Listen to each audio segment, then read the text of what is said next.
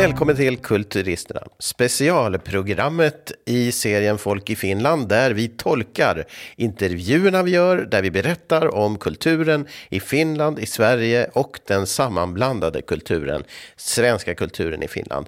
Här sitter jag, Henrik Thorsson, före detta producent på tv och filmutvecklare som det kallas och numera podcastproducent för Folk i Finland och även jurist, men det har inget med saken att göra. Och här är också min expert och vår expert och vår efterlängtade gäst, Erik Snellman. Välkommen!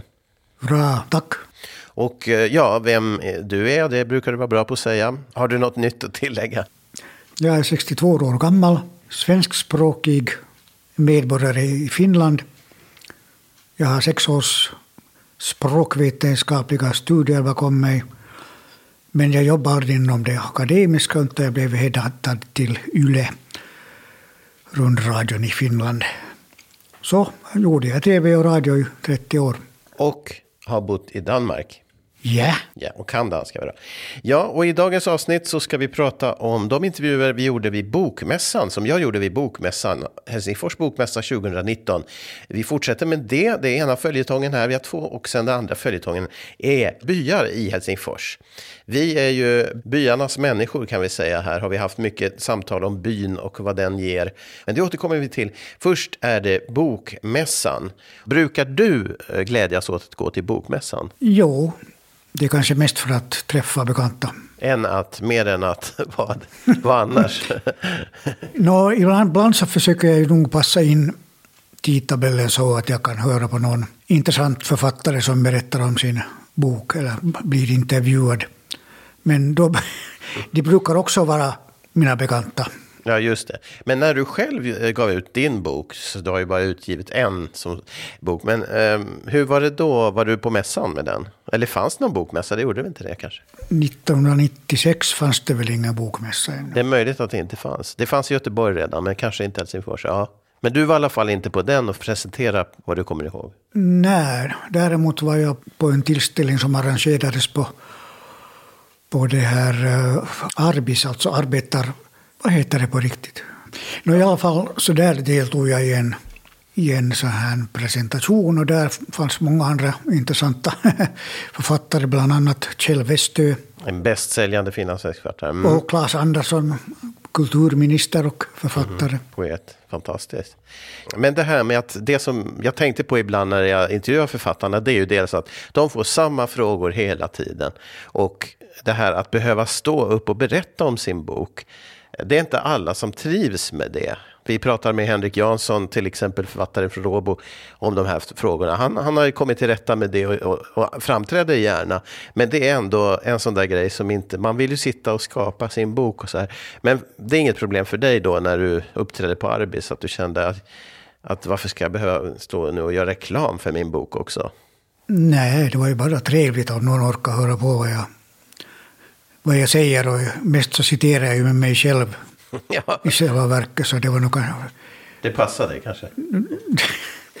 det kanske det gjorde. Nej, men jag har inget emot att uppträda, nej. Nej, och eh, många frågar ju förstås varför inte kulturisterna var på bokmässan och uppträdde där. Eh, och det var helt enkelt så att vi gärna gör det vid tillfälle. Det blev för kort om tid och för, för svårt att hinna med. Eh, det var i Boklunds monter. Boklund är ett, eh, en distributör av böcker. Du hittar boklund.fi där, en nätbokhandel. Men sen finns det ett förlag också, Boklund Publishing. Och dessutom har eh, samma person hand om förlaget Skriptum i Österbotten. Och dessutom har samma person hand om Gros bokhandel, denna 160 år gamla bokhandel som är framförallt en svenskspråkig bokhandel i Vasa. Ja, och den första intervjun då som vi ska prata om det är Kristoffer Wik. Han har ju skrivit en spionroman. Den heter Listan och involverar DDR. Eh, och den där listan som han berättar är ju en lista på eh, misstänkta människor som har med, haft med DDR att göra. Kände du till om den listan? Det gjorde du förstås? Jo, den här så kallade Titinens lista. Och Titinen, det är då alltså ett släktnamn. Eh, förnamnet vet jag inte, men alltså han var eller är chefen för det som kallas Säpo i Sverige. Får kallas, ja, för det säger Kristoffer där, säger jag på hela tiden. Men det heter ju något annat i Finland. Ja, skyddspolisen heter det här. Skypo, är det så? Nå, ungefär. Ja, okay. Och eh, det har tvistats mycket om det då att vem som finns på den här listan och den där ska finnas i ett kassaskåp i riksdagshus eller, eller någonstans. Och jag vet inte om den finns på riktigt den där listan överhuvudtaget. Och den, det verkar ju som att den här titeln tar fram den då och då och, och, och, tittar på den och sen säger han någonting åt medierna och sen vägrar han i alla fall att visa listan. Och nu är den väl hemligstämplad för 30 år framåt eller någonting i den stilen. Men jag har lite gått och grubblat på att tänk om min pappa, om hans namn finns med där på listan. För jag vet att i mitten av, eller slutet av 60-talet, närmare bestämt 1968, så försökte Stasi värva honom som informatör från riksdagen i, i Finland. För han var alltså, han satt där då i riksdagen. Och, eh, no, och han var på en utfärd till, till Östberlin. Det var en grupp riksdagsmän och kvinnor. Och han hade blivit kontaktad av dem då i förväg. Och han var nyfiken och lite så här äventyrlig av sig. Så han hade hoppat av bussen och sagt att, att vi ses senare. Och det här var alltså vid Checkpoint Charlie. Och där gick han över till andra sidan utan att behöva visa någonting. Han var då en vipp och han njöt säkert av, av den stunden. No, men sen enligt egen utsago så hade han i alla fall då sagt nix jag tänker inte informera er om någonting. Att tack och hej och så hade han gått tillbaka över gränsen. Och det här brukar han sen skryta med ibland. Då. Vi ska nog säga så här att om det nu skulle visa sig att hans namn finns på listan så han är ju död sedan flera år tillbaka. Likaså de flesta av hans släktingar och jag kommer också att vara död när den publiceras den här listan. Så jag bryr mig inte. Men eh, eh sen kan man ju undra, gör det någonting nu? Har det någon relevans idag? När DDR inte finns mer och... Eh, men titeln, han går på, han finns tydligen kvar. Ja, troligen, eller så är han också en myt. men, men det där, för kanske 15 år sedan så var det ju en hög tjänsteman som blev åtalad och nästan satt i fängelse för landsförräderi. Det hade då vår skyddspolis luskat fram att han skulle ha faktiskt spionerat aktivt och på allvar för DDR på 70-talet. Typ. Han förnekar ju själv allting, den här killen. Och till sist visade det sig att, att det var hans bror som var spionen. Men han hade väl dött, den här brodern, så det ledde inte sen till någonting. Men så här pass effektiva är våra poliser. Okej. Okay. Eh, I alla fall, Kristoffer Wiks bok Listan, så har ni jobbat tillsammans också för han var på Yle? Någon gång, mycket lite. Just det. Ja, Kristoffer Wiks bok finns alltså på woklund.fi och heter Listan. Spionroman, eftertraktad nu. Spännande bok. Och sen har vi då pratat med Benita Backas Andersson. Hon skriver en roman nu som eh, egentligen avsikten är att ta upp frågan om borrelia, den här sjukdomen. Hon har själv fått den för 20 år sedan, 19 år sedan av en fästing och hon vill liksom sprida information om den här frågan genom romanform då. Eh, så har hon skrivit lite mer faktaliknande böcker tidigare. Men just när det gäller fästingar, och hon, hon bor ju i, numera i alla fall, i Lovisa-trakten. Det vet vi ju inte att det var där hon bodde när hon blev biten av en fästing. Men, men hur är det med fästingar och Finland? Är det väldigt vanligt förekommande så vitt du har förstått? Ja, och det blir ju tydligen allt fler. Eller sen har folk blivit på något sätt mer medvetna om dem. Mm. Eller sen är folk mer rädda för den här sjukdomen. Jag har själv haft en fästing två eller tre gånger på kroppen i, i mitt liv. Mm. Och tydligen så fick jag inte den här sjukdomen. Eller den där ska kunna bryta ut långt senare. Men hade ni fästing där ni var på somrarna alla år? Jo, visst. Man såg det inte minst på våra katter. Att jag har plockat bort massor med fästingar från, från katter. Det som man också tänker på är ju den här utgivningen av böcker som är så riklig i, i alla trakter. Och eh, det, när vi pratade med Benita Backas Andersson första gången, det var två intervjuer det här som, som vi gjorde med henne, så eh, var det ju ett helt uppbåd av, eh, från Lovisa då. Det var tydligt att Benita hade fått mycket uppmärksamhet för boken och också åkt runt på olika ställen. Och, Eh, är, är det speciellt för just Lovisa, skulle du säga, att, att kultur och böcker är starkt där, eller? Ja, jag har inte tänkt på det där någonsin. Jag skulle egentligen kanske instinktivt snarare ha tippat på att Borgå är den här litteraturstaden, både på, på svenska och på, och på finska. Vår nationalskald Runeberg bodde ju där. Men är inte Lovisa ändå mer svenskspråkig stad än Borgå på något sätt? Även om inte det är procent så, så, som det verkar numera. Ja, lite mera. Lovisa har väl lite på 40 procent och Borgå har lite på 30. Ja, det är mindre. Där, ja. ja. Så Borrelia eh, berättelse i boken Saldo. Jag glömde att fråga vad Saldo stod för, själva titeln på boken. Det vet jag inte. Men eh, sen, sen en intervju som vi hade också, det var ju om Gnurf. En tecknad figur i Åbo som eh, framförallt i Åbo underrättelser, som driver med samtiden och tar upp aktuella frågor. Paul Söderholm som tecknar honom och han berättade ganska intressant om hur han gör och hur går tillväga och hur han kommer på olika idéer. Och det här med skämtteckningar och är det vanligt i tidningarna i Finland att man har det i varje lokalpress? Eller det är lite av och till med den saken va? Det är ganska vanligt, men jag har gjort någon jämförande studie i det här. Så jag har nog för mig att det gäller alla länder. Kolumner gör ju du i Huvudstadsbladet. Är det lite samma sak som de här skämtteckningarna? Mm, det var en oväntad fråga. De går under rubriken Kåseriet. Men jag har fått en viss kritik för att de flesta av dem inte alls är kåserier, utan jag behandlar någonting språkhistoriskt istället. Men, Vad eh, menar de då att du borde göra? Ja, det ju, uppfyller ju inte liksom kriterierna för ett klassiskt kåseri. Ett kåseri ska väl vara lite roligt och så ska det ha en knorr på slutet. Och knorren får jag nog med också i mina språkkåserier, men så hemskt roliga är det väl inte. Men är det inte mer personligt än roligt? Att det är så här vardagsgrej, man, någonting man själv har varit med om? Och... Jo. Men lite, lite, lite kanske glimt i ögat jo förstås. Men det behöver inte vara skrattroligt kanske för nödvändigtvis. Eller? Ja, om vi nu tänker på de här, en sån här klassisk svensk kåsör som Torsten Ehrenmark som skrev under signaturen Petmoj. Så nu är de ju också skrattroliga ibland. Sen träffade jag honom personligen en gång i Malmö. Då bodde jag i Danmark. Och vi åkte över till Malmö för att köpa hans bok och få den signerad. Och han var ju inte alls rolig, han var en tråkig gubbe som muttrade för sig själv. Men, men ofta var det väl teckningar ihopknutna med hans grejer? Det var väl... Jo, men jag minns inte vad den tecknaren hette. Var det inte Poströjer? Kanske. För jag tänker det som Paul säger är ju det att han, Gnurfen är ju en figur då, men att Gnurfen uttrycker ju hans frustration, alltså Pauls frustrationer eller irritationer eller så, så att han själv inte behöver göra det, så får han ut det genom den här gnurfen.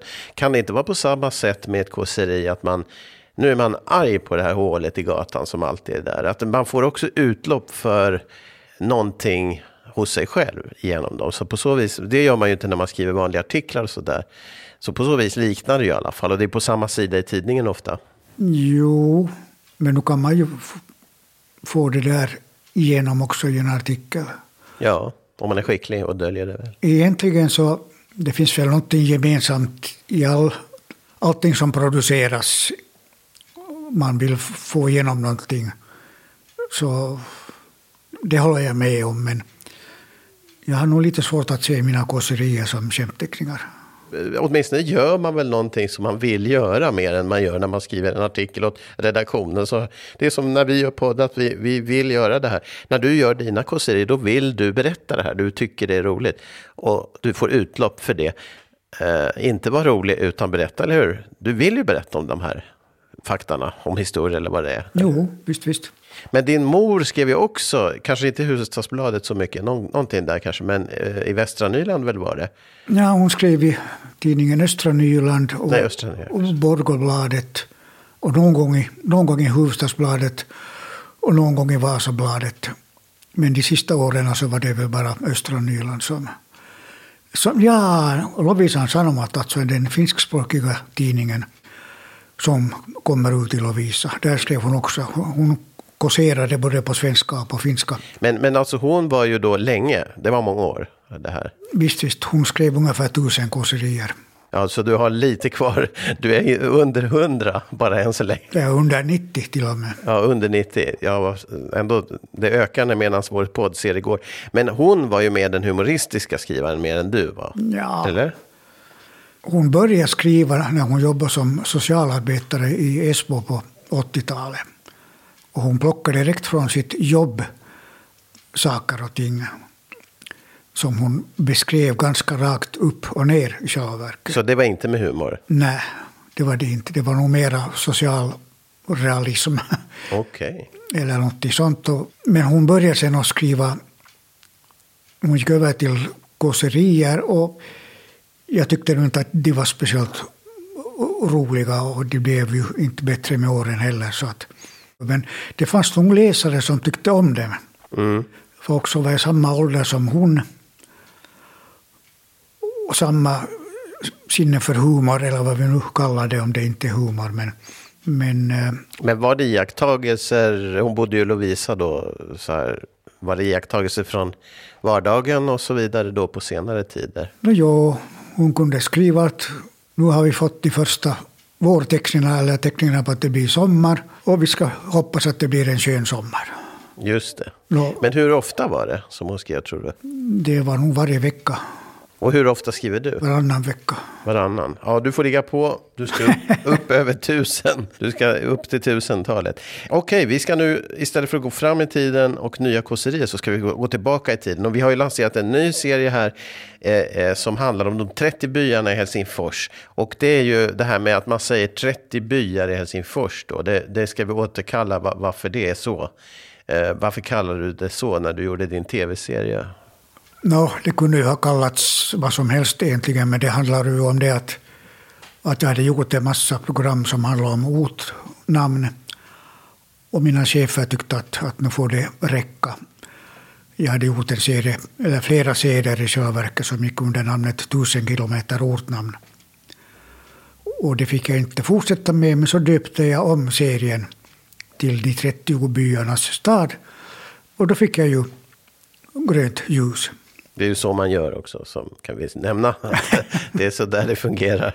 Så det är där man måste vara smart. Men okej, tillbaks till byarna och det är då Töle först idag. Töle är ju en stadsdel, men det har varit en by så att säga då. Så att... Jo, det var en by som, som fanns där operahuset står idag. Var det centrum där? Nå, centrum och centrum, där bodde kanske hundra människor. Just det. Och, och uh, denna by ägde då hela den här udden som idag är Helsingfors stadskärna. Så det hörde till, men där bodde inte folk då? Utan... Nej, man hade möjligen några kor som gick på bete där och sånt. Det var väldigt oländig terräng. Back, höga backar och, och klippor och sånt. Och det var inte alls... Det gick inte att odla jorden där. Och här i centrum. Och då, operan idag, alltså det ligger då, uh, ja, fem kilometer, inte kanske ens det, tre, fyra kilometer norrut längs Mannerheimvägen upp norrut. Och sen då hade de hela söder om Mannerheimvägen ner till vattnet. Och där man ju idag vid, vid Brunnsparken och där nere kan se de där klipporna eh, sticka fram här och var mellan det, uh, i det moderna, så att säga. Och en del kullar är det ju också här nere i stan. Så det här är centrum vi talar om nu. Ja, men alltså det, den här byn hette då alltså Töle och de äldsta skriftliga beläggen lyder ungefär Tölleby. Och professor Lars Huldén anser att detta Tölle är en kort form av Tyrgils eller Törgils eller någonting sånt. Så det här som man, om man heter Peter så blir det Pelle och Karl blir Kalle. Man hade smeknamn också för tusen år sedan. Fast vi går nog inte riktigt tusen år tillbaka i tiden, men kanske 700 år. Vilket namn var det från början alltså? Det skulle då först ha blivit till, ett Tölle. Just det. Mm. Och sen när man glömde bort vem denna Tölle var så började man nu sen att skriva det på lite olika sätt. Det var ingen som visste vad Tölle var för någonting, så det blev nu sen Tölö. Det var ganska vanligt när man hade ett ortnamn förr i tiden, ett, alltså ett namn som man inte kunde tolka. Så satte man ett ö till efteråt så såg den ut som någonting åtminstone. okay. Och de här skrivarna var ju inte heller nödvändigtvis ens svenskspråkiga, och de kunde vara tyskar eller danskar. Eller, Som skrev kartorna menar du? ja, och, eller alla möjliga längder som man, som man gjorde upp. Men då, om man säger Töle då, Tyrgelsby, då på den tiden som du säger, det var där operan ligger idag. Men idag är det ju inte hela det här området längre, utan nu är det väl, okej, okay, lite söder om operan och lite norr om operan, eller hur? Jo, men nu är det ju flera kilometer i alla fall. Men inte ända längst ner till vattnet som, som kanske det var. Nej. Men, men vad utmärker Töle, vad, vad har varit utmärkande för den byn eller stadsdelen sen nu i mer modern tid under din uppväxt? Och, där finns ju riksdagen, eller räknas det kanske inte till Töle? Den? Nå, det är väl på gränsen ungefär, men nu, nu är det väl i princip Töle. Jo. Men man säger ju bortre och främre Töle, säger man ju. Jo, och främre tar slut just där vid riksdagshus. Ja, bortre Töle är ju sen flera kilometer norrut. Och den här kyrkan i berget, eh, den är i främre Töle. Och sen då har vi ju eh, restaurang Elit. Nå jo. En känd plats som vi får återkomma till. Och så går man upp där så kallar Töletorg då. Som ju inte, okej okay, det ligger inte så långt från operan. Så det är i och för sig närmare det gamla byn Töletorg. Men där är nu torg i alla fall. Jo, men Töletorg är ganska nära den här ursprungliga byn. Ja, det är symboliskt ja. Men sen då kommer man till Bortre Töle och där har du då sjukhus väldigt mycket. Eller ja, hur? ja. Mejlands och andra sjukhus. Så ser det ut. Och, och även Sibeliusparken kanske vissa turister har varit om de åkt på bussresa. Så finns det ett Sibelius-monument. Det räknar man väl också till Tölen? Nu hör det väl dit, ja. Men det här Sandudd och Sandstrand och det, det då, då är det inte Töle längre va? Norra delen, kanske? Ja, det är det väl inte. Men jag vet inte riktigt vart de, vart de räknas. Det kan också hända att man räknar dem till Kampen. Ja, det, jag vet att de som var med förr i tiden så var det alltid i radio. Sommargatan någonting där Yle hade sin barnredaktion. Och, var du med på den tiden? No, jo, jag var ju med redan i slutet av 60-talet på Fabiansgatan som, som, mm. som medverkande. Men visst var jag ju med under, under den här sommargatatiden. Var du, arbetade du då på Yle? Jo, jag hade ganska nyss börjat där. Och det gick en gång i timmen ett slags minibuss från Böle där jag satt och jobbade till Sommargatan. Jaha, så man jobbade där uppe, som är då betydligt längre norrut. Och sen åkte man dit. Varför åkte man dit? Nå, där fanns till exempel biblioteket. Och så fanns där några studior i källaren. Det är förresten tack vare min pappa som, som man alltså byggde studior där i, i källaren. För han satt med i rundradions förvaltningsråd på 60-talet i egenskap av riksdagsman. Och han fick, man försökte göra det bara till en kontorsbyggnad, men han tyckte, jag vet inte om det var fiffigt eller inte, men han tyckte att det ska också vara studior i källaren. Och det blev det. Nu har jag själv gjort saker och ting där i. I de studierna? Ja. Det var radio eller? Jo, bara radio. Men Sommargatan, det ligger i Töre? Jo. Strax mellan, mellan restaurang Elit och Töletorg kan vi säga. Är det inte så? Vid Hesperia, Ja. gatans hörn där. Det kan man kanske säga. Så att, men du satt aldrig där i alla fall och jobbade direkt? Nej. Men sen på tal om din far och så vidare, så förut så fanns det då en journalist och socionomskola som låg lite längre norrut i Töle och den också. Sosokom som den heter. Eh, Social och kommunalhögskolan. Låg längs Topeliusgatan förbi eh, Mäkelingatan och där borta mot Mejlans till. Och den har du mycket, som sagt, eh, då du har väl lite kunskap om det eftersom din far var väl faktiskt rektor där. Så. Nå, den är ju riven, den här byggnaden nu, precis som Sommargatan är, är riven. Men eh, jo, min pappa var rektor för Socialist och kommunisthögskolan, som studenterna kallar den. Och eh, han hade studerat där själv till socionom och han träffade sin fru, det vill säga min mamma, där. Och så blev han rektor där och jag har nog firat en stor del av min barndom där i själva verket. För det är kanske samma sak nu i och för sig, men på den tiden delade man ut post också på lördagar och söndagar. Och lördagen var ju en slags arbetsdag i själva verket. Så han åkte alltid, eller vi åkte alltid till Sossokom för att han skulle gå igenom posten. På lördagen? Ja. Mm. Och där bodde i samma byggnad ett, vaktmästarpar som blev mina nästan gudföräldrar. De vaktade oss barn när mamma och pappa var upptagna med annat. Där fanns en jukebox där man kunde höra gratis musik. Och det var väl studentkåren som hade skaffat det eller någonting sånt. Och där fanns bara rikssvensk musik. Och eftersom sån nästan aldrig hördes hos oss i, i södra Finland så lärde jag mig väldigt mycket om Lilla fröken Fräken och så vidare. Och Lyckliga gatan och vad det nu fanns. Aha, fantastiskt. Och det var den byggnaden som nu var till slutet, alltså samma som han gick i, eller var det en annan kanske? Men han var i alla fall rektor för den skolan när den låg i den här byggnaden som nu är riven där. Han var rektor för skolan när den byggdes och det var enligt, alltså han såg till att de fick en egen byggnad, för tidigare hade de varit inkvarterade på alla möjliga olika ställen. Och inte bara i Töle då på den tiden? Ja, men överallt, på många ställen i stan.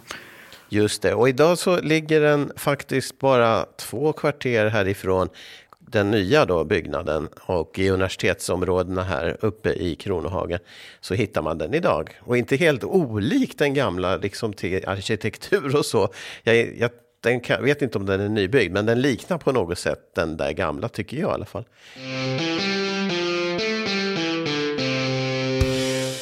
Så det här var Folk i Finland, eh, Kulturisterna för den här gången. Vi har pratat om eh, intervjuer vid Bokmässan och de 30 byarna. En av dem, den första, Töleby. Och nu, Erik Snellman, så ska du ha något möte med ortnamnskommittén i Sibbo snart? Ja, alltså jag sitter i Sibbo kommuns ortnamnskommitté, eller det heter namnkommitté. Det handlar nog mest om att ge namn åt nya gator ibland hela stadsdelar och ibland namn på dagisar och, och sånt. Ja, så du ska, ni har inte så ofta möten eller? Ja, varannan månad. Ja, okej. Okay. Ja, men tack för idag Erik Snellman och eh, god lyckoresa till hem till Sivo. Tack.